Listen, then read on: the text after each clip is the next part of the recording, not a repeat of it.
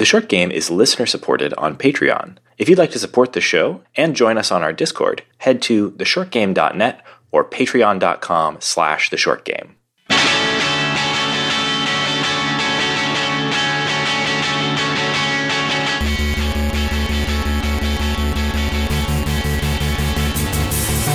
Welcome back to The Short Game. This is a show about short video games, games that respect your time. I'm Reagan Kelly, and I am joined this week by one very cool co host plus an exciting guest. You got me, Shane, but that's not the exciting part. No, and this week we are joined by Robin Johnson, uh, IF author and former IF comp winner, uh, who's here to help us talk about the games of the comp. So thank you so much for joining us, Robin. Thank you. It's nice to be here. Yeah, thanks. Uh, before we dive into talking about the games of the comp, and by the way, if folks missed last week's episode, that was just uh, you know Laura and I introduced uh, the comp and talked a little bit about our coverage and some changes that we're making this year. And the biggest of those is that we are having guests like Robin on for the show, and I'm very excited about that. Uh, so we're excited to have you to talk about the games of this year's comp. But before we dive into that, um, I mean, first of all, we've never had an IF comp winner on the show before. Uh, I just thought I'd ask you a little bit about your history with the comp. Uh, tell me how you got started writing IF and uh, and what it's like to be part of IF comp. Sure. Well, um, I grew up on the the Infocom games, of course, um, and that generation. I played some some good and some not so good uh, indie IF in the in the nineties. I first entered IF comp in two thousand and seven with a game called Aunts and Butlers, which came a respectable mid-table. It uh, interestingly, it was a homebrew system, and it ran in the browser. And I'm glad to say that uh, diverse authoring systems are much more popular with the IFComp now than they were then. So I think it got. I think it got marked down a bit for for that, um, but I next entered it ten years later with uh, Detective Land, which which won in 2016. Yeah, that was uh, it was a earth shattering game, uh, Detective Land. I remember being really really impressed with it. So, and I know you know Yeah. obviously it won, so pretty much everybody was. I believe that was our first year covering. Uh, Was the that? I guess it was. Yes, that was Might 2016 was our first year, and so that was the first winner. Um, and now it's been a a few years since then, but it is still a very memorable game. I one of the things that I remember really impressing me uh, about that was. Uh, not just the presentation, but also like the the way that it handled navigation. I thought was very interesting. Yeah, well, it was it was interesting to try and take the things I like about parser games, which includes the navigation and, and the world model, and try to apply that to a game that you could you could play on a tablet or just with your mouse. And a lot of your other games have sort of built on that. So, like, uh, what's the most recent one? I'm trying to remember. Was it Dracula Land or was that one of the other? Uh, no, that Dracula Land was actually the first that Oh, went oh. into Ryan Veeder's competition uh, the same year. The last year I entered a, a game called Pirate Ship. That's the one. Ah, the same yeah. engine, basically. I, I really like to like seeing how those have sort of built on each other, and I, I I've loved all of the games of yours that I've played. So I'm really excited to have you on, and I'm I'm excited to talk about some of the games this year uh, because you know there's new stuff, stuff that I haven't seen before, some uh, some authors that I haven't read before, as well as some great stuff from returning authors that that. Uh, so I'm sorry that we don't have a game from you in the comp this year, but I'm excited to see a lot of the stuff we're going to be talking about this uh, uh, this time around. Yeah, I um, I, I I worked on a game. I didn't get it finished in time for the deadline, so I thought I'll maybe spring thing or next year. you That's that's how it is with the comp. No worries. We'll see you next year, or we'll see you when you. I'm excited to see that get released whenever you uh, whenever you can. yeah. uh, but you know, I'd rather have it good than soon. I a think hundred percent, a hundred percent. It's 2020, guys. I don't know about you, but it's it's been a year that it's been hard to finish some things for me. Yeah. Yeah, yeah. Uh, not Well, to not to go too far are, down that conversational rabbit hole, but I. Who boy, I'm, I'm surprised anybody finished games for the comp this year. There are more games in the comp than ever by quite a big margin. I think. yeah, it's ninety four. No, it's wait, what, 100 and something. 100, 104, 103, 104. Ah, Um, man. And I think the tops were sort of mid 80s, maybe high 80s before. So, Mm-hmm. for whatever reason, people have had time on their hands this year, and some of them have been able to make use of it, which is I guess, yeah, I guess it's some of that uh, quarantine yeah. Time. People had time to work on their games. That's amazing. Well, the first game that I wanted to talk about this week um, was a game called A Rope of Chalk by Ryan Veeder. And uh, Ryan Veeder is a uh, past winner of the comp uh, and a longtime IF author, but actually, for whatever reason, I don't think I had ever played any of his games except possibly one of them way, way, way back far enough that I'm not 100% sure whether I played it or just remember learning about it. You know how that is? you are missing out. He is an excellent author. Yes, I'm I'm mainly familiar with Ryan from his podcast, um, which trying to remember the name, of Clash of the Type-ins, which was uh, uh, Yeah, cool. I, I don't think he's been producing it uh, very recently, but it's a very it's it's a fun podcast for um, classic IF fans because he and uh, and his co-host uh, Jenny, uh, I can't recall her last name. Jenny Polodna. They play through some of the classic IF together, which is fun. Yeah, that's a really cool concept for a, for a show. I have I've actually tried to do that uh, with this show. We uh, Laura and I did an attempt at one point to do a sort of uh, you know on podcast playthrough of an interactive fiction game, and uh, it's a hard thing to make into good radio Yeah. Particularly with parser games where there's sometimes a lot of just like trying things and you get a lot of the same output several times in a row and it doesn't really make for great radio it can be tricky to tricky to make it work. They really do though so i would definitely recommend checking out that podcast. It's, re- it's really great and there's quite a back catalog of that even if it's not a lot of new episodes. Um, you can you know you can go back and get a lot of enjoyment out of that show so i'll try to have a link to that in the show notes. In any case um, i was excited to play this and it was not at all what I was expecting, and yet I had a really, really great time with it. So, A Rope of Chalk by Ryan Veeder is uh, it's a little bit difficult to talk about without getting into spoilers. So, uh, I'm going to do my best. Um, but there was the game was not what I expected. There's some huge surprises that happen about not even a third of the way into the game. Um, so I'm going to talk very lightly around this stuff, and I am going to spoil some of that surprise, but I'll tell you when I'm about to. So, um, my if you don't want any spoilers at all, I would say overall suggestion: I would really suggest playing this game. It's great. It's a uh, it's a it's a parser based game that is so the, the description on the comp page is an account of the disastrous sidewalk chalk tournament of August 27th, 2011. Um, and you know how you might be starting to think, how on earth could a sidewalk chalk tournament be disastrous? It's so much worse than you think. Let me tell you. Um, so it's a really fun and funny work. It's it's very amusingly written, and it's not the kind of like a lot of uh, interactive fiction that is going for comedy goes for a certain type of comedy that is, I, I think, sort of like adventure gamey comedy, comedy that is is you know leading leaning heavily on absurdism or wordplay um, you know, uh, high flying comedy, uh, which is good stuff. But this is a different type of, of funny. Uh, it's hard for me to really explain without getting into spoilers again. But the the comedy here really worked for me in a way that I wouldn't have expected, and it wasn't the sort of funny that you usually see in interactive fiction. So if that sounds interesting to you, definitely check it out. So here we go. I'm about to start talking about some spoilers for the the game. It's a uh, it's a game that's hard to talk about without them. Again, recommended. Definitely a lot of fun. I think it took me about an hour and a half, maybe if I'm remembering correctly. For whatever reason, this game in particular did not list a time on the comp page. Most of the games do. This one, I'm not sure if it was a they had a particular reason for not listing a time. Um, so uh, apologies if I'm uh, if I'm you know spilling the beans by saying it took me about an hour and a half, but I don't think that's probably a secret. Anyway, here we are uh, talking about spoilers. Rope of Chalk is probably the best example of a uh, uh, drug trip that I've ever seen in games. Uh, and that's not a thing that I usually find a lot of humor and joy in, but I had a really great time with this one.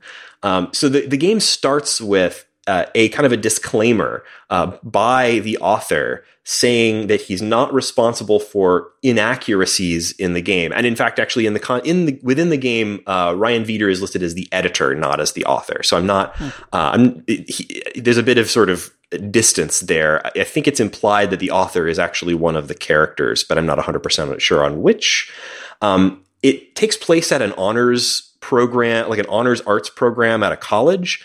And uh, it's a very, very hot day. You're standing around outside trying to prepare for a, uh, for a, uh, a sidewalk chalk drawing contest and the whole game takes place over the over about a block worth of sidewalk. Um, it starts off with you just walking around very thirsty. The first act is just walking around. It's very hot. It's very thirsty. And you've been told that you need to solve a problem. The problem being that one of the people involved uh, has complained that another one of the participants in the competition has drawn something inappropriate and it's making them uncomfortable. And you're tasked with going uh, to find that drawing and uh, make a, a ruling about it. You're one of the judges of the competition you have to decide whether it's inappropriate and and solve that problem. And mostly that first act is just about you walking through this whole area where all of these people are drawing their various drawings. You get to talk to each of them. You get to uh, uh, you know e- examine everybody's art. And it's it's all very uh, amusing and at the end of it, you see, of course, that one of the participants has drawn basically a big titty demon, you know, that sort of drawing. uh, and, uh, and one of the other participants is made uncomfortable by that. The whole time you're sipping your water, you're sipping your water because it's very hot. You're being followed around by the, uh, the hydration consultant or something like that. There's, everybody has names, you know, they're, they're judges, but the, the hydration agent. I forget what the, what the, what the role was. They're following you around with a thing full of water and giving you water as you go. But uh, it, by the time you get back to where all of the judges are hanging out, uh, you pass out from heat exhaustion? Question mark. That's the beginning of Act One, or that's the end of Act One. But from there, it becomes increasingly weird. And when I say weird, like extremely, extremely weird. Uh, I don't want to go into every single detail of every act, but like, uh, it becomes obvious pretty soon that someone spiked the water with some kind of hallucinogenic drug. Um, in order to sabotage the sidewalk chalk competition. and uh, and every and you are switching between characters. Each chapter you're playing as a different character and each character is having a different response to this uh, to this drug that they've they've been drugged with. Um, and so for example uh, in one chapter you're having to use a parser to navigate your way out of a wikipedia article that seems to be simultaneously about a fantasy kingdom and also the drug you've been exposed to. Um, it, that's hard to explain, but it's like really wild stuff in in the in and uh, really really funny writing. Um, there's a, a, part where you you know you uh, you make your way down to a place where somebody had been drawing uh, an image from the uh, the uh, the movie, the Tim Burton movie Nightmare Before Christmas, and you just have a mm-hmm. real heart to heart and totally unburden yourself to Jack Skellington. Um, just really let it all out with him, and he gives you some really great advice. I, that's the kind of thing that's going on here. And it also cuts around in time. You learn a little bit about last year's competition uh, and uh, the backstory behind why the person who wanted to sabotage sabotaged this competition. Uh, there are puzzles, but they're not like overly complicated. I did reference the walkthrough mainly because I got lost in the Wikipedia article, which is functions a little bit like a maze. Um, I I would definitely recommend playing this. I had a really lovely time with it. The writing is fantastic. Um, I didn't feel guilty about referencing the walkthrough when I did because there are some bits in this that that are potentially like blockers, like that navigation, like finding a particular uh, magical bracelet, for example, that you need in order to get past a uh, a, a, massive snake, um, that sort of thing. Uh, but it's it's a it's a heck of a, a, parser game and i am a person shane can vouch for this i'm a person who usually doesn't find like you know getting high comedies to be particularly amusing it's not really my bag one of our great uh, differences as brothers is that uh, I love stoner comedies, and you are usually not that entertained. I'm not usually that entertained, but this isn't a stoner comedy. It's more it's more about like artistic people having hallucinations and trying to figure out what's going on. Um, and it's it's just really really well done and funny. So I would really recommend check. Uh, that sounds awesome. this one out. Um, and I think it'll probably do really well in the comp. I didn't realize that the content of that game uh, at all. Uh, so it'll be interesting for me to compare that to the Stoned Ape Hypothesis, which I played this week. But uh, I think first, just to get them out of the way a little quick, uh, I'm going to cover two games that I played, uh, and I'll just give you some of the my basic impressions on them. Um, my approach to the competition, especially a year like this year, where we've had so many entries over a hundred, which just blows my mind. Having seen it grow from, I, I think the first year we did it. Well, do you remember how many entries there were in 2016? Either of you guys? I think about 80. Yeah. So And that was high at the time. Yeah, Yeah. I think I've seen it as low as in the like 65, 70 kind of range at some points. So my my first comp was I think I I was 17th out of 42 and that was typical. Jeez. I don't know if it was Wow. the biggest one then, but it, it wasn't small. It's so wild to me that, that it continues to grow after such an incredibly long time. Like, you know, it, and it's not like this has like, you know, it's not like there's like a marketing budget for IF comp or anything. Like, I'm just shocked that it continues to snowball after decades. Anyway, Yeah. personally, I blame the. Um, sorry, what's the name of the group that administers IFComp? uh, Interactive Fiction Technology Foundation. Yes, I think they've done an incredible job making the um, the competition website excellent uh, and better and better every year. And so, one of the things that helps me to just dive in and, and review a lot of games is their random shuffle feature, the personal shuffle, where they'll give you the the list of games um, in no particular order and allow you to go through them um, that way. So you're not reviewing, you know, all the the games that start with the letter A, for example.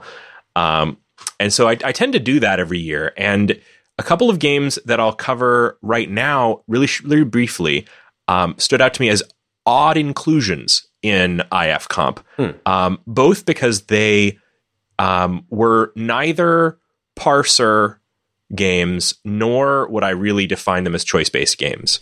Um, the first one, Van Life or hashtag Van Life by Victoria, is something I have more or less of a professional interest in. It's a piece of e learning, frankly. It's a piece of e learning software. I, I almost would not uh, categorize it as a game. It's a strange inclusion in the competition. Are either of you familiar with the Instagram hashtag Van Life? I'm. I I am So- a, I am a bit. I have some uh, I have some friends ish who are very interested. One of my uh, Yes. one of my brothers in law and uh, and a yeah. It's a it's a uh, I guess movement is the wrong word, but I don't know what else to call it. It's an it's a hobby, I suppose, uh, Yeah. of uh, of people who want to build fancy vans and then live in them. Yes, down by the river. Mhm. Um, so the the idea is, uh, you know, there's the, one of the most important things that you do when you're doing your your your build for a van is to determine your electrical power needs, uh, and based on the various activities that you do. And so, hashtag van life is a is a piece. It's a game essentially where you are planning and building and then uh, simulatedly living in a van um, that runs off of solar power. And the goal is to have good experiences in that van uh, while not completely draining the batteries in your van. It's a very strange piece of software. What I, what I will say, as someone who does like um, e-learning professionally, uh, I thought it was excellently implemented um, and gave really good statistics on your choices at the end, um, and included many um, checkpoints for learners. That said, I am not sure this is a a game that I would have expected to see in in IF Comp. So I will. I think that's all I'll really say about it. Uh, but it was odd. Um, it was odd to find it here, and it was odd in and of itself. You know that is interesting, but like I have I have seen things in the comps in in years past that sort of straddled that line between a piece of interactive fiction and a and a sort of a, a learning game or edutainment or something like that.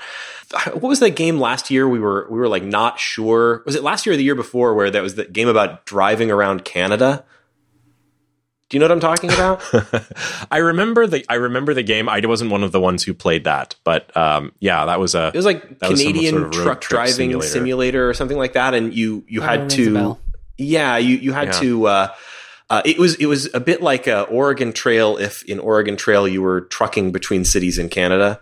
Um, and it was more uh, it was more edutainment and teaching you about interesting landmarks around Canada than necessarily interactive fiction. Although I was told that there might have been secrets that we did not discover. I wonder sometimes when I see these games that seem like this is an odd choice for the comp. I always sort of have this this you know this feeling biting at me like did I miss something here? Did I miss the turn where this switches from being you know uh, sort of uh, an edutainment title to to telling telling a secret story that I've missed. Mm-hmm. And I've missed things like that before. Like I remember years ago, one of um, I completely this is not exactly the same thing, but I completely missed the point of the game Take. I forget who wrote that. It was in the comp one year, and That was Catherine Moriarty. yes, yeah, I completely missed the point. And and uh, and once I learned what I, you know, I heard some people explain it to me later, and was like, "Oh, of course, that's that's brilliant." And I com- I had completely missed the point. Um, so like sometimes I worry that that's the case with something like this. Not not that I've played Van Life. I don't know if it seems like there might be something lurking below the surface. No, I feel like Van Life, uh, it would be very hard to miss the point because uh, there are quizzes that will check to see if you have gotten the point, which is uh, to learn about electronics in a van.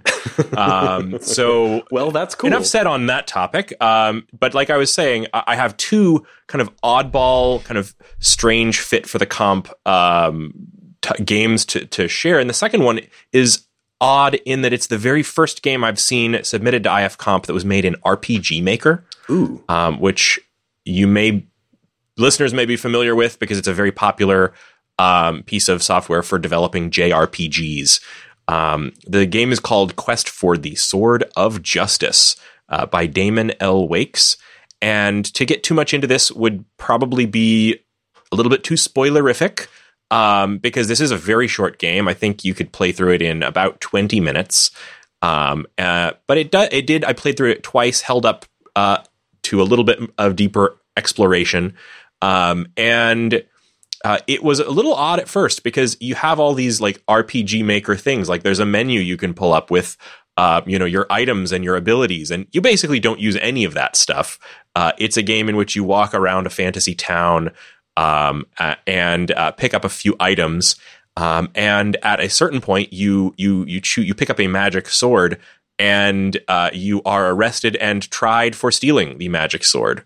Um, and it's it's an oddball uh, game.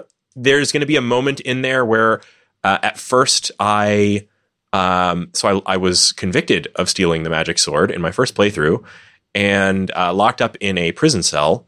Uh, and the game ends by uh, having you stranded in a prison cell, and uh, you slowly um, realize there's nothing else to do. You can't get out from the prison cell. Uh, that is the end of the game. Um, Wow. If you wait around for a little while, uh, you start to ha- talk to an imaginary friend, uh, but even that doesn't um, doesn't. Uh, you're never freed. Uh, you just you've completed the game at that point. So if you're like me, I I find this. I have run into this kind of situation in games in the comp before. I think the a couple of years ago we had that game about um, the drag when you were visiting a dragon. Do you remember the name of that one? oh, um, oh, It was a very interesting one to discuss. No, I remember we really enjoyed that. It, it was it was a bit of a troll game where like there was Well, uh, the, like Uh, debatable, but yeah, uh, but but it Yes. was that one also ended in a in a um, unwinnable uh, scenario. I, I like things to tell me when they're over. Uh, if they're over, uh, so I, I think I'll I'll consider that a bit of a mark against Quest for the Sword of Justice by Damon L. Wakes. Uh, but apart from that, it's just interesting to me to see something made in an unusual tool set uh, that nevertheless had many of the same qualities of um, kind of the the typical uh, short experimental pieces that you sometimes see in the competition. And I think it's so good that you're you're seeing so many of these experimental pieces and pieces in new systems in IFComp. Um, some of them are not so good games. That's why they're experimental. Some of them are brilliant. I we have for the traditionalists we have more traditional parser games in IFComp than we've ever had, and that's that's because we've basically extended the definition of IF. I think in the last of ten years or so. I absolutely love that. I, I, at first, when we we saw the same thing, I, I think the the proliferation of um, Twine games and things like that, and um, to me, it's always just been delightful to be seeing these new tools. I'm in particular a big fan of the the proliferation of the of the Twine games because they they tend to be um, a little bit more on the uh, poetry side of IF, which I tend to enjoy. And they also, I'll, I'll be talking later about how the elephant's child who walked himself got his wings, which is definitely in that um, in that kind of kind of zone. Does, and does seem to say that on the tin, doesn't it? Yeah. it does, doesn't it? Uh, um, eh, but but yeah, so that's the kind of game that I'm more find, finding myself more and more enjoying. Uh, even though you know I do have that um, parser based game history, I, I love these these kinds of games. So um, I guess that that's enough said about the quest for the sword of justice. Um, you can play it if you're interested in the tools, uh, or if you're interested in seeing something that you probably haven't seen in IF Comp before. Yeah, I, I do kind of wonder. Like, uh, you know, I, I've always been sort of big tent on what counts as interactive fiction, and so has the comp. And I think that's one of the things that has made it strong over the years. You know, there's no, this is not the you know inform comp or anything like that. It, you know, you can submit almost anything if you say it's interactive fiction, and I think that's really a strength of the way the comp is run. But I do sort of wonder, like, you know, uh, Robin, do you have any thoughts on like, well, where is is there a line between interactive fiction and other types of games that that can be drawn in any meaningful way, or is it just like I don't know if it's a clear line. I mean, the the definition that the the other interactive fiction competition Spring Thing uses is a game is IF if it relies on its words. If you took the words out of the game, would it be the same game? And if the answer is definitely not, then it's IF. But even they, I, I don't think they'd rule on whether a particular game is welcome or not if its author feels it is. Yeah, Tetris clones feel um, feel somewhat outside that definition, but uh, No, I don't think someone. if someone tried to put a Tetris clone in IFComp, we might have a problem that we don't have and probably won't have. no. Uh, I'd rather just say come and enjoy. Yeah. Although, you know, if they wanted to submit a Tetris clone that in between, you know, when you when you cleared a line, told you a line of story yeah. or something like that, absolutely. Well, there was a hot take about Tetris on Twitter the other day that Tetris is oh god, I can't. It was either left wing or right wing propaganda, It was whichever one the tweeter didn't like, um, because you're trying to make these blocks fit into spaces and isn't that just like education or something?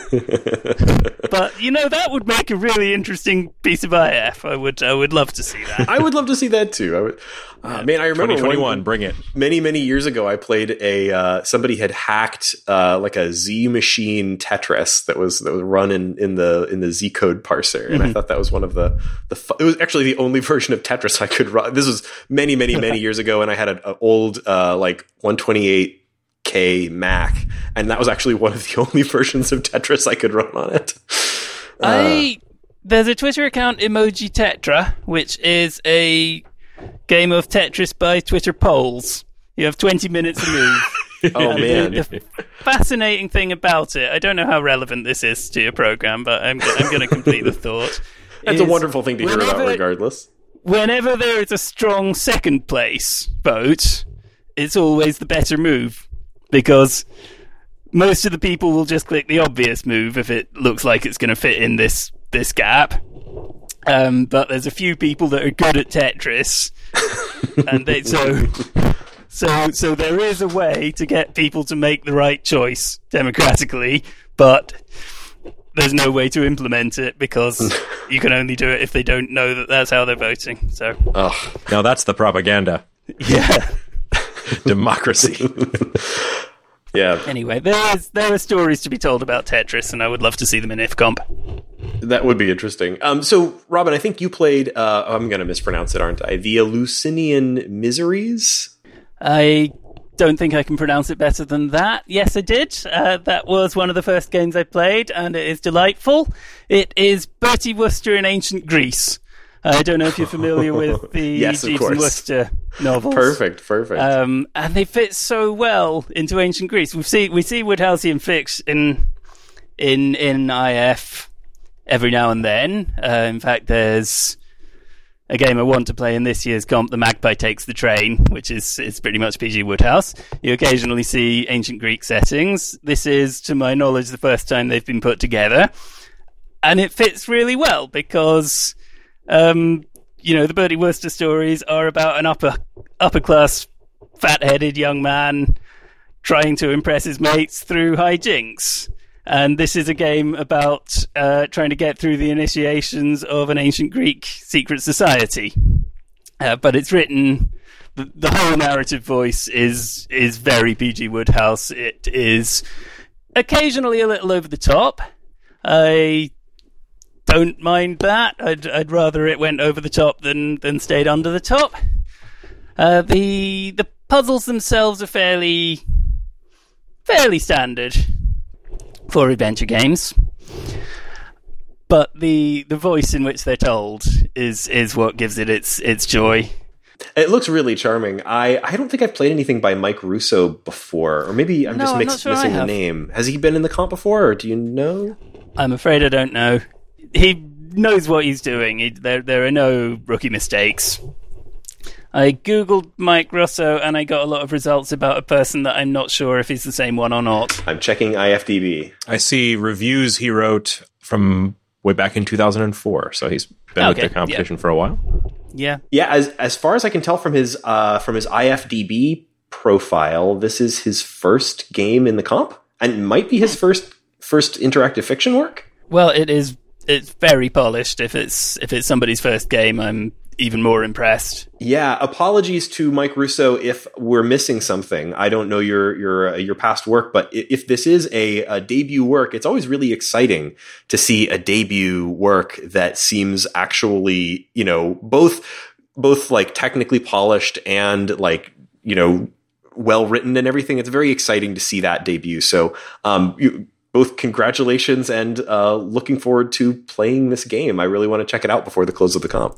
You really should. It's uh, it's well structured as well. It, it begins it begins with your your friends basically shut you in the cellar and said you can't come out to the party until you've gathered up these few essential items, which are. Uh, I think there's like two different sorts of vases because it's ancient Greece. You Of have course. to get a a Kythera and a Krater and an Amphora or something. So you're wandering around in this small space of, of four rooms to get these this handful of MacGuffins, and, and then it all opens up, and it's it's wonderful. It's anarchic. It's just charming. You've totally whet my appetite for um, some Jeeves and Wooster later. Ah, what a! I, I think you're you really are onto something there. I, I, I wonder why it is such a good fit for IF because there's something very similar about the kind of the kind of humor that you have in the PG Wodehouse books that that, that you have in the uh, typical IF. There's a kind of a IF sense of humor I mean, in another era, PG Wodehouse could have written this the text of you know the Monkey Island games or something in a way like. it- Oh, if if PG Wodehouse had grown up in the age of computers, we would have some excellent games.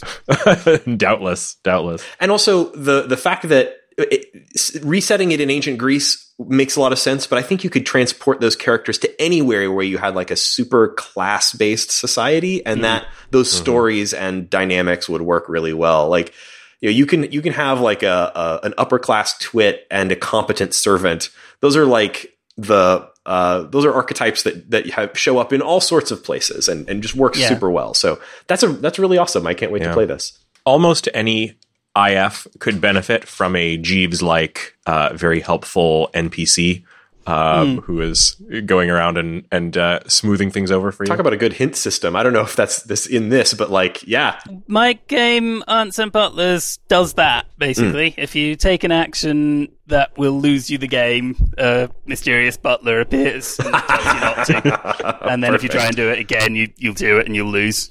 that's awesome. That's awesome. So the next game I wanted to talk about was Babyface by Mark Sample, and um, I don't. I'm not on like the authors forum or anything, but uh, but uh, I was told that this game had a little bit of buzz on there. I was also told that it had a jump scare, which was something that I was very intrigued by, but because I don't think I've ever seen a jump scare in a, in a comp game. Um, and s- spoilers, I didn't see one in this. So I think either folks were interpreting something as a jump scare that what that I didn't interpret as such, or uh, you know maybe they were just jumpier than me, um, or I'm not sure where that came from. But that was what got me in the door. Was this is a horror game? And I was in the mood for a horror game, and I was think, and it, I knew it was going to be doing something with sound, um, and that's always exciting in a horror game. So that's what got me in the door here. This is one of the more effective horror IF pieces I've played. Um, which you know, I I really like horror, uh, especially like um, horror choice based twine style stuff because they can usually work in some rich media sound and imagery and so on and and uh, and you can be really unsettling with it and babyface does all of that extremely extremely well um, the the the premise the setup is oh i'm just going to read the uh, the description from the comp page which i thought was uh, was really good we are haunted by the houses of our childhood how unfamiliar they are when we return Yet you never forget, do you? You never really forget. A Southern Gothic horror story. Remember, of all the masks we wear, it's the final one that matters. So that's a good, you know, a good description. The premise and the setup of this game really nailed a sort of horror setup and horror build.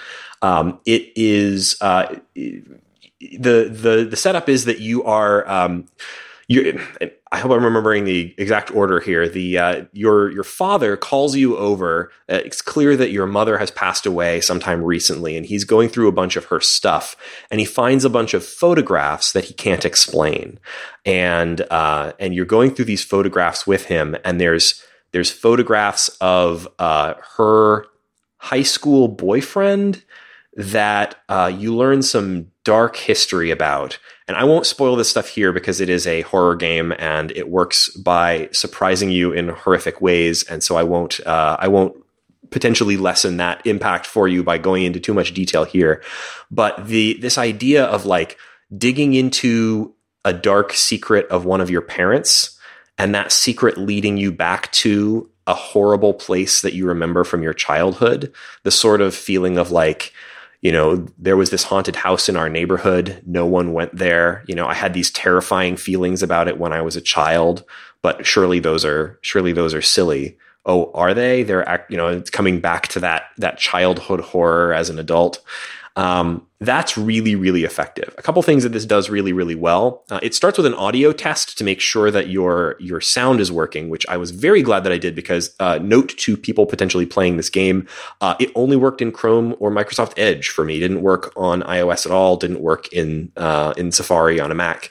Um, so make sure that you take that audio test before you start the game and make sure that it's working for you because the sound was a huge part of this experience. It does stereo, like binaural sound that really makes you feel like you're in spaces in a way that was really, really effective. Um, lots of breathing, lots of house noises, lots of creepy sounds. And it also does a great job with things like including photos as part of the the work. So you know, there's for example like a scene where you're going through the photographs that your mother left behind, and you've got a screen with a bunch of uh, of pictures of Polaroids on them, and you can flip those Polaroids over and look at the backs, and and it's I thought it was really effective at just sort of including imagery where it made sense, but also not trying to make the game a you know photo shock fest or something like that. It's not, it's really just deploying it very specifically and letting the text do the work when, you know, in many cases in horror, your brain is going to be a lot scarier than anything they could, uh, you know, could mock up and put on screen. So, um, really great balance there. I will say, as a person who loves horror, um, it didn't quite carry it over the line for me in terms of the ending. And again, I'm not going to spoil the ending here because it's, it's the kind of thing that, uh, that you know I, pretty much anything I say about it will sort of spoil it. Um, so I, I, won't, but I will say that like um, uh, I, there were a couple of sort of hanging plot threads, things that I thought were going to be very important, and then kind of weren't, or maybe I missed something, and the end just didn't sort of hit as hard as I was expecting. It had this sort of um, you know horrific word picture image that that sort of closes the game like a lot of horror does you know this sort of like you know, creeping up to and finally revealing the horror of the game. And it, it, it didn't land quite the way that I would have liked. So as a horror piece, I, I think it's, it's like 80% of the way there. It just didn't quite grab me. But that's also something that might grab different people in different ways. Horror can really be about like what are your particular brain problems that that make things scary to you, right? So like the setup of this worked incredibly well for me, and I I will admit that the ending didn't quite. Um, but overall, I think it's a really really strong piece of horror fiction in a IF form, um, particularly because of the use of like sound and pictures. So I would 100% rec- recommend people check this out, especially play it with headphones, play it with the lights out. You'll be creeped out. It was fun. So I teased it a little earlier, um, but I played a game called The Stoned Ape Hypothesis by James Heaton. And this one, you know, it was also kind of one of my random shuffle games, but uh, the name did catch my eye. It, I, I, had to double check on Wikipedia, but uh, I had heard of, I had heard this this phrase before, the stoned ape hypothesis, um, and the general idea of the stoned ape hypothesis, which is a idea put forward by kind of Timothy Leary kind of guy from the 1990s, um, uh, and who's famous for being kind of the intellectual voice of rave culture.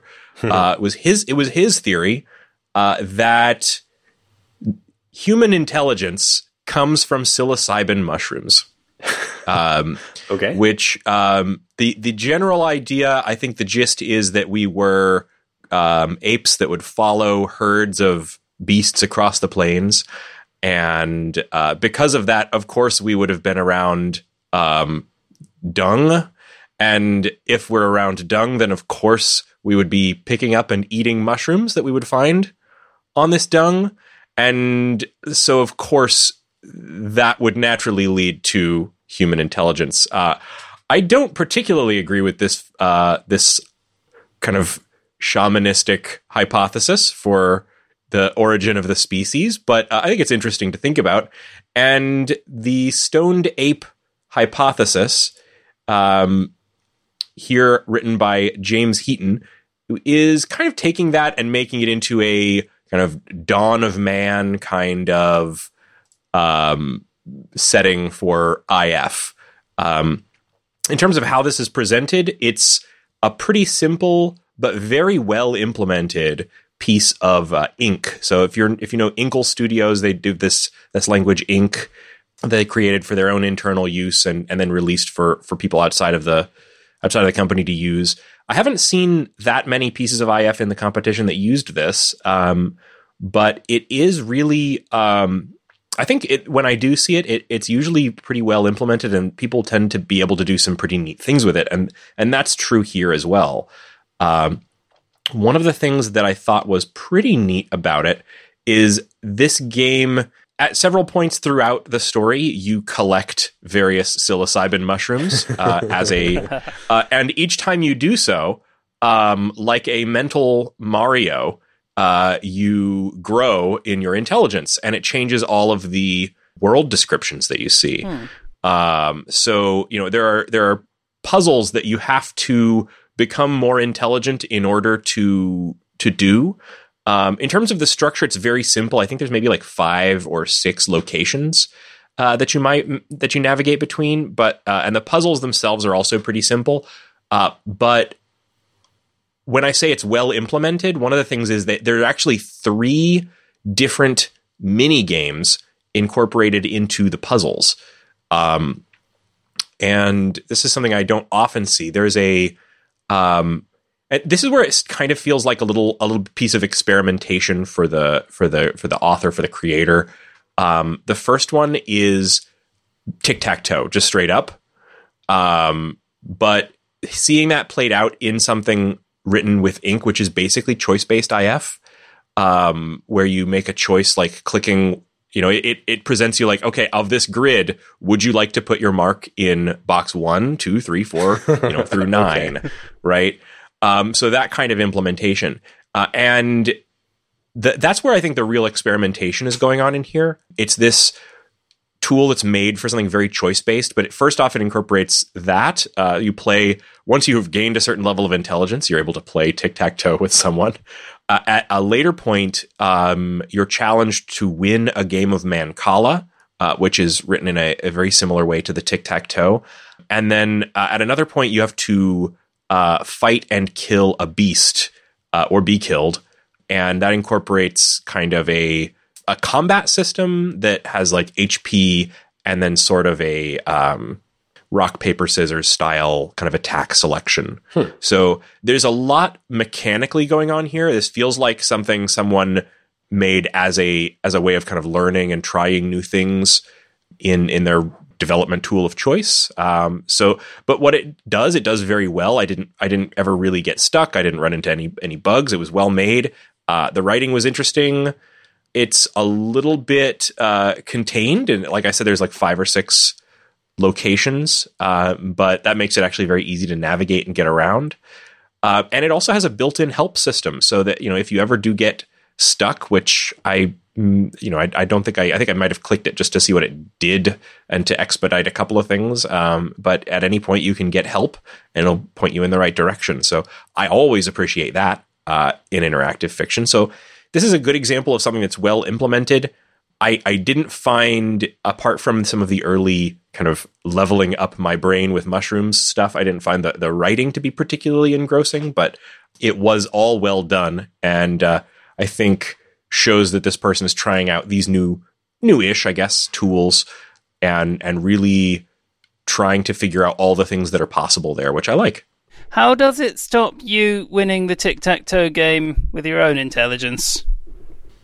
If you're not it doesn't really. I think it, mainly it stops you from playing the tic tac toe game okay. with your ah, with okay. your intelligence, and that's the kind of restriction you can put on the player in in that sort of choice based system. Yeah. Mm-hmm. Yeah, yeah, that makes sense.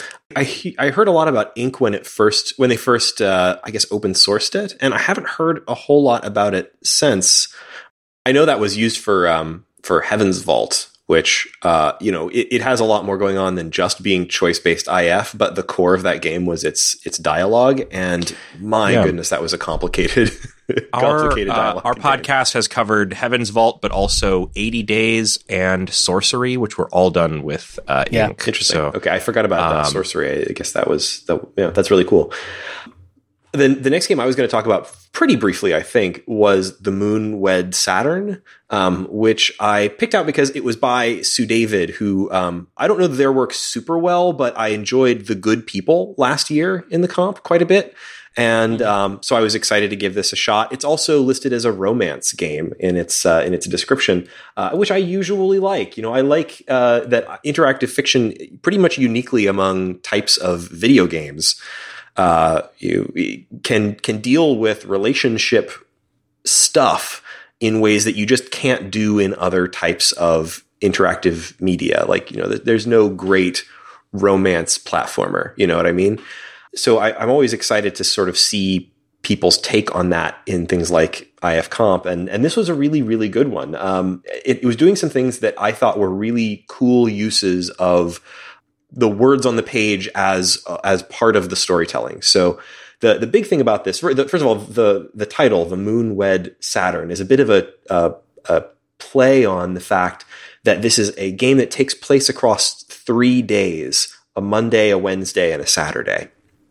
And it's a romance between a woman who works as a security guard uh, at what seems to be a sort of an abandoned or only partially finished uh, residential development in some sort of small tourist town where the economy has sort of curled up and died and most people have moved on. Um, and a woman who seems to be sort of passing through uh, and is exploring the, uh, you know, trespassing basically on the place where this person is meant to be working as a security guard. And the game uh, first of all, it, it, tells you right off the bat that you need to play this on a widescreen device, something like a tablet horizontally or a, uh, a computer. Um, you can't play it on something like a phone, even though it technically will play. It's not meant to. And that's because it does something really cool with the layout, which is that it's flashing between different uh, days, you know, the, this this sort of romance takes place over those three days: uh, the Monday, Wednesday, and the Saturday of this week, um, and those appear as columns. So uh, you know, you you begin on Monday, and you'll have a short sort of narrative bite of what's going on with them. It's it's very much told through these sort of like little glimpses of narrative, little like two or three paragraph uh, sort of moments, little snapshots of these two people's interactions. And you know you'll uh, you'll see a little brief moment from their conversation on Monday, for example, and then you make a choice and then maybe you'll see the consequences of that choice on Wednesday uh, in the second column or on Saturday in the third column on screen. And it does some nice things with the with the visuals of that. So for example, like in certain cases, maybe you've finished something that happens on Monday, and Monday the text gets smaller and the text actually kind of rotates to an angle to kind of indicate like, okay, this was setting that aside for a moment, and and it emphasizes the the Saturday column, for example. Uh, looks really cool as you're as you're doing it. I thought it was just really like I hadn't seen anything doing quite that before, and um, it really made the the sort of out of sequence narrative work sometimes these sort of relationship stories work really well if you're telling like moments from a relationship out of sequence, right? Um, you know, seeing the uh, seeing the beginning when people are are feeling one way about each other, flashing to the end when they feel differently, seeing things how how choices play out across that time, even though it is a fairly short amount of time, just these three days. Um, it's I thought also just a really nicely done sort of um, romance story. Uh, it's not like the like grand successful you know let's all get married at the end kind of romance. It's more just the sort of like uh, two people meet and have a certain connection, and they're sort of struggling to to figure out what that connection is. We're only seeing it from one of their two perspectives, and the the sort of uh, perspective character um, has a lot of sort of personal issues that you get to make some choices about how they feel about themselves and their their place. So like how they feel about their their job? Do they feel stuck in this job or do they take satisfaction from the sort of simplicity of being in the same place all the time in this sort of boring, sort of dead end job? Um, you know, choices about how they feel about this other person. And uh, it has, I thought, just interesting themes for this sort of sort of thing. You know, what keeps people from opening up to each other, and you know, what uh, being deciding whether you're you're uh, feeling stuck or whether that that feeling of of stability is a valuable thing to you. And uh, I just thought it was a really really nicely done thing. And um, it occasionally flashes to. It, uh, it has this uh, occasional moments where it seems to flash far into the future, where you're sort of looking back on this all in retrospect. So it has this sort of feeling of, of like uh, a romance that you know is on some level doomed from the beginning. It's a it's a really sweet piece of writing. I, I, just thought it was really, really nicely done. And um, I would absolutely recommend people check it out. It's pretty short. I think it's about 15 minutes long, uh, maybe 20 or 30 at the most. And um, I mean, I, I, just thought it was a really, really strong piece of writing and really good use of the sort of text on the page to to be part of that storytelling. So um, I would highly recommend folks check this one out. Well, someone who I definitely had never played anything of theirs uh, is Peter Eastman. Although once I looked him up, I found uh, that he has submitted to the IF comp several times. Uh, in fact, all the way back in 2003, Peter Eastman came in 11th uh, place in the competition, uh, but has only ever submitted in 2003 and then twice in 2019 and twice in 2020. Oh. Yeah, so actually has another game which I've not played. I always forget that you can do that, that you can like submit more than one game to the comp. And anytime I see like multiple games from the same person, I'm like, oh yeah, I forgot about that. You can submit up to three. Um, that was to stop the late Paul Panks submitting much more than three. That's all I will say about him. okay. Uh, you know, and I, I, I would um I have found it a little uh, a little odd when I've noticed things like that. there is another author who um, I, I, won't be reviewing today, maybe in a later episode, who I, I, found had done two games this year, but both this game, How the Elephant's Child Who Walked by Himself Got His Wings, um, and uh, Eastman's other game this year, Phantom, appear to be adaptations or um, inspired by you know famous works of fiction. Uh, Peter Eastman here in I will just call it the Elephant's Child. Um, uh, it's a it's basically a, a play on Just So stories by Rudyard Kipling. Um, the name itself is kind of a, a, mishmash of the names of several of the different stories from that. Um, and it's choice based. I think it's Twine, and it, it plays out with, um, you know, if you're not familiar with the with these stories, Rudyard Kipling wrote a lot of stories with names like How the Camel Got His Hump and How the Rhinoceros Got His Skin and How the Leopard Got His Spots. and so they're all these lovely little fanciful Was it by tales. eating psychedelic mushrooms? Uh, Sorry, you know, it might very well be um, how the how the human got its smarts uh, by eating a psychedelic mushroom. Uh, but th- this one is kind of um, taking a lot of those different kind of the the overall aesthetic of those stories, which is very um, it's it's this th- sort of thing that is written very much to be a children's bedtime story. You know, you you're um, and and in this piece, you are actually getting three stories told to you, um, and you are the child hearing the bedtime story, um, and it's I think a very good um, impression of Kipling in this way, um, and you are making choices like, well, um, and when the tiger came to the, or first off, it'll ask you, would you rather hear a story about a whale or a tiger or something like that, um, which is quite nice. It feels like it branches quite a bit. Uh, and then even within those individual stories, uh, you're making choices like, well, the the tiger is going to go and and try to eat a um, you know what he's uh, he's very hungry, so he wants to eat. Uh, does he want to eat an elephant uh, or does he want to eat a whale? Um, and then when he goes to try to eat the whale, uh, you choose. Well, how does he get out to try to reach the whale? He he's going to take a ride on the back of a crocodile, or is he going to uh, find a raft? Um, so the stories themselves uh, feel very much like uh, telling a bedtime story to a child. Uh, in fact, I did try reading some of these to my three year old, and he was enjoying them.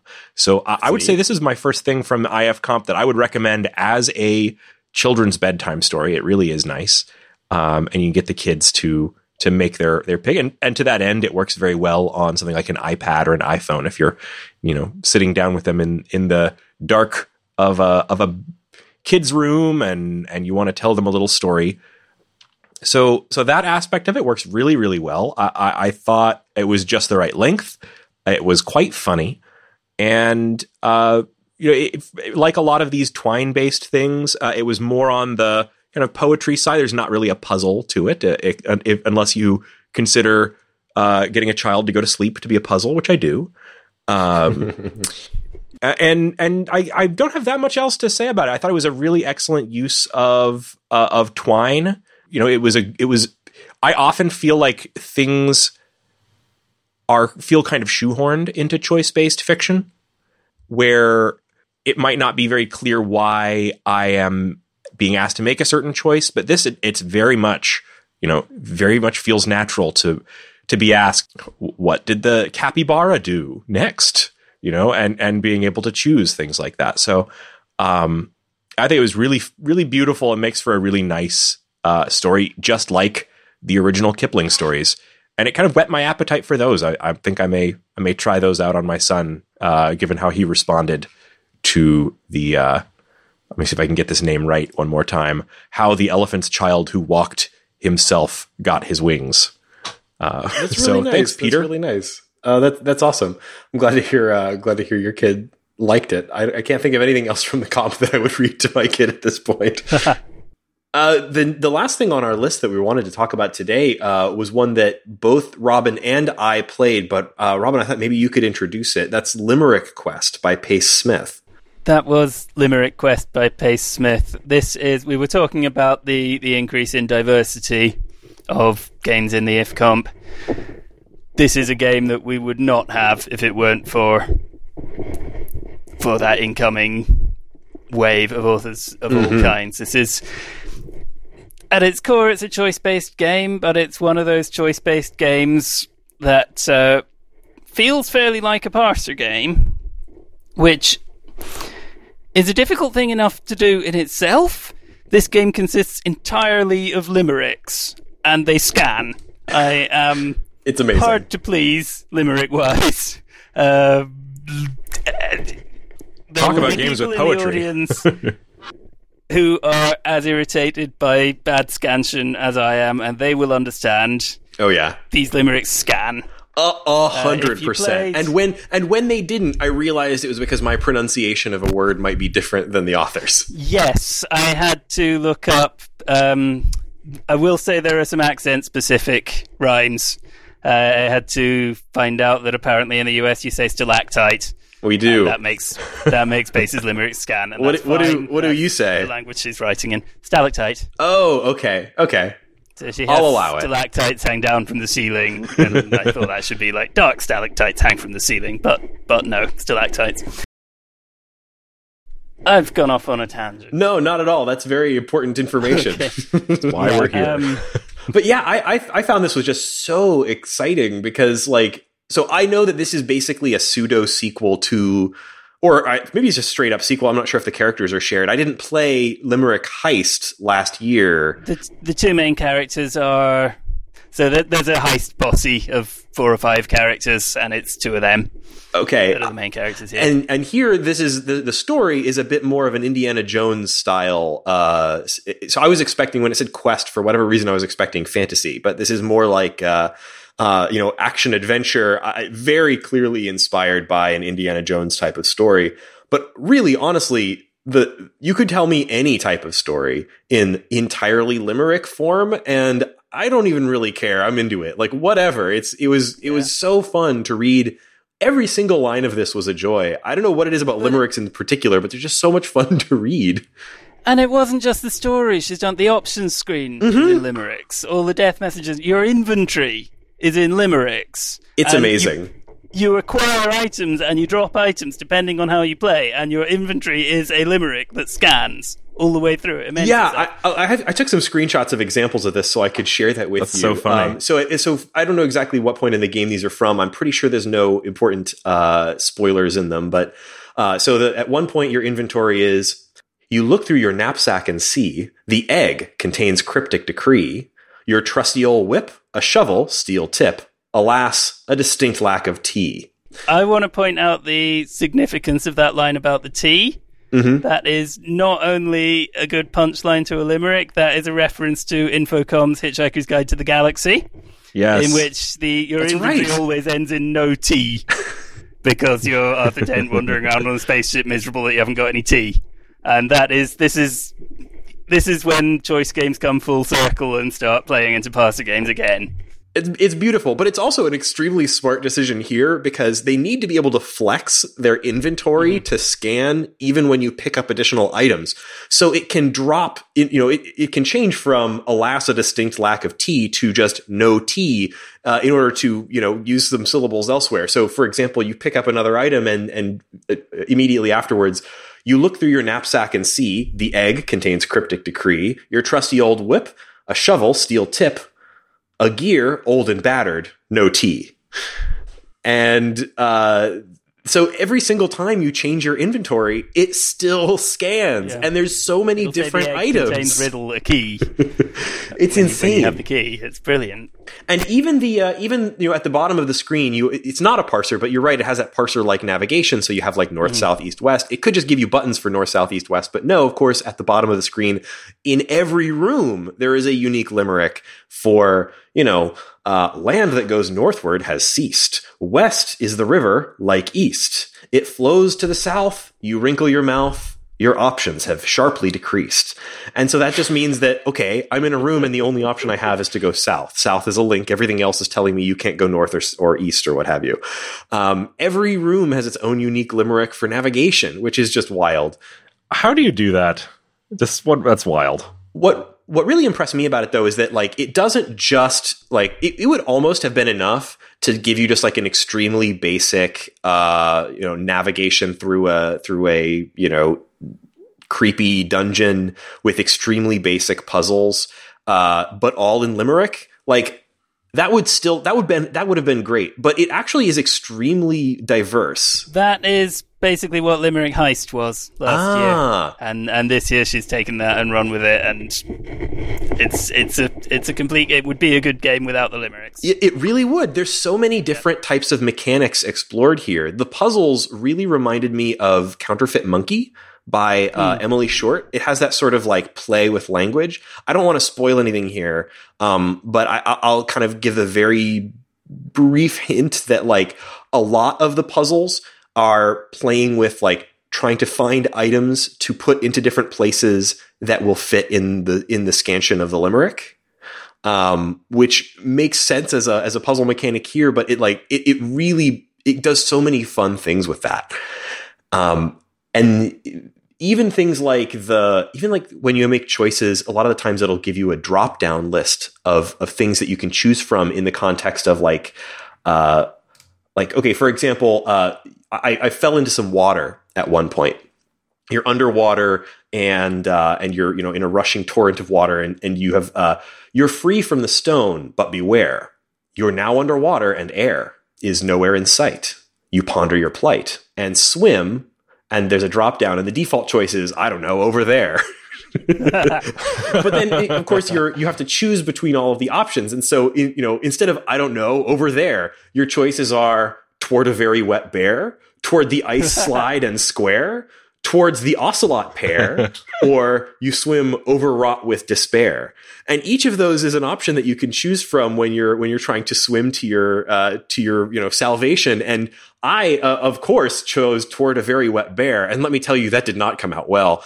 Uh, so it, it's really fun that they like they just keep finding ways to like fit new interactions into the limericks you know there's that there's there's a timed minecart section that makes like limericks into a into a uh, like a chase sequence that involves like fast action. Like there's so many clever puzzles. It's really really something like super impressive. It's yeah, I'm speechless. I'm not speechless. I've said a lot, but it's great.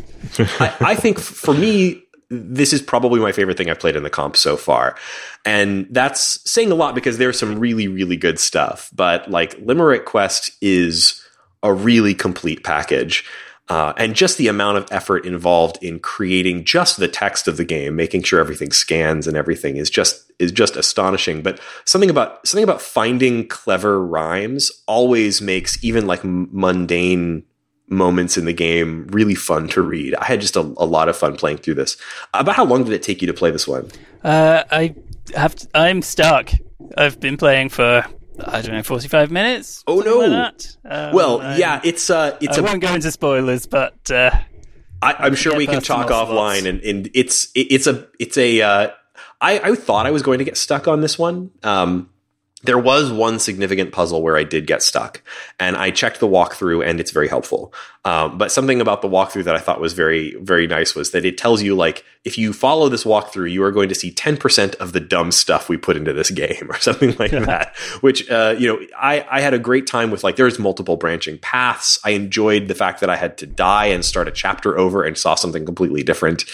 Um, mm. And yeah, if you do get stuck, you know, the walkthrough is there. It's nice to have that as an option. There is one particular puzzle puzzle that um, I wonder, were you stuck at the puzzle that involved a catapult? No, no. Oh, uh, that's where I got very badly stuck. But yeah, it's uh, okay. Th- so it, it's worth checking the walkthrough if you get truly stuck. Uh, and or or hey, come join us on our Discord, and we would be happy to uh, to talk hints and try and do them in a as InvisiClues a way as possible. Um, but uh, anybody that anybody out there that's uh, that's stuck on this one, it's so worth seeing to the end because it continues to be clever and fun the entire way through. So um, definitely recommend checking it out. So um, looking at our recording clock, we are getting uh, this episode is getting up there in length. So I think I had one more game that I might have included, but I think we'll probably leave it for next time. Um, does anybody have any kind of last thoughts about this year's comp? Just that I'm excited for you know the other games I'm going to play. I'm I'm starting to run out of the ones that say they're 15 minutes long. yeah, I've been going into our spreadsheet sometimes and sorting by length, but I'm trying to make sure that I'm uh, hitting the the longer stuff too. There's some long ones in the comp this year. There's one in there that says it's 15 hours long. I'm probably not playing that one. Sorry to the oh, author. That's Little Girl in Monsterland. Yeah, yeah, yeah. It's it's interesting. I I won't start talking about it because we're pushed for time, but uh, that is doing interesting things with interface as well. Really, yeah, so I, worth looking at. I'd like to take some time and play it, but also 15 hours is a that's that's a lot of other comp games combined. Mm-hmm. So maybe maybe towards the end. Um, so looking forward to checking more stuff out. Robin, thank you so much for coming on the show. It's really a joy thank to you. have it's you. It's been fun.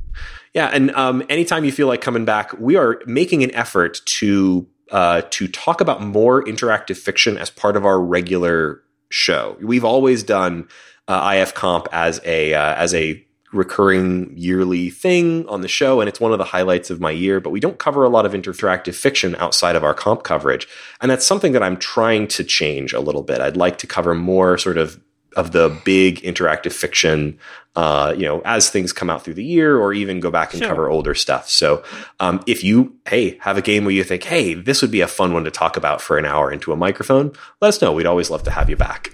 Absolutely. Thank you. Have your people talk to my people. We will. Um, and listeners, you can do the same if you have an interactive fiction game that you think we should cover, whether it's part of the comp. Now's a really great time to tell us about those so we can make them part of our coverage, or even uh, interactive fiction that you've liked that isn't a part of the comp and you just want to tell us about it and, and uh, let us know that we should shh, talk about it on the show. Uh, you can find us on the internet at www.theshortgame.net, where you'll find all of our information. You'll find a contact form there. That's a great place to drop us a longer note. Uh, or, of course, you can find us on Twitter at underscore short game. That's a good way to go. Uh, we also have a Discord uh, that is for our patrons on Patreon. And uh, anybody who supports the show at even a dollar a month uh, gets instant access to our Patreon, which is where we talk about the games that we're playing. We uh, have the conversations that become the conversations on this this show. So if you want to join us there, we would love to have you. Um, whether you want to join us just to talk about IF Comp or just to hang out, whatever. Uh, so join us there. It's a great conversation and a great time. Uh, and uh, you can find that at patreon.com slash the short game. Uh, support us there and it'll instantly add you to the Discord. Um, you can also find me on Twitter uh, at Reagan K. Um, Robin, where can people find you and your work? I am on Twitter. I am at R Douglas Johnson, or you can find my games on itch. I am versificator.itch.io. Awesome. If you search for Robin Johnson interactive fiction, that's probably better than than the word versificator. I've no idea why I picked it. hey, you know it's uh, it's good for googling if you uh, you're not likely to come up with anything else from that. So go for that. Yeah. Uh, and uh, we'll have a link to that in the show notes. So uh, thank you again so much for joining us on the show, Shane. Where can people find you? Also on Twitter at 8bit Shane. And thank you, listeners, for joining us on this episode of the Short Game.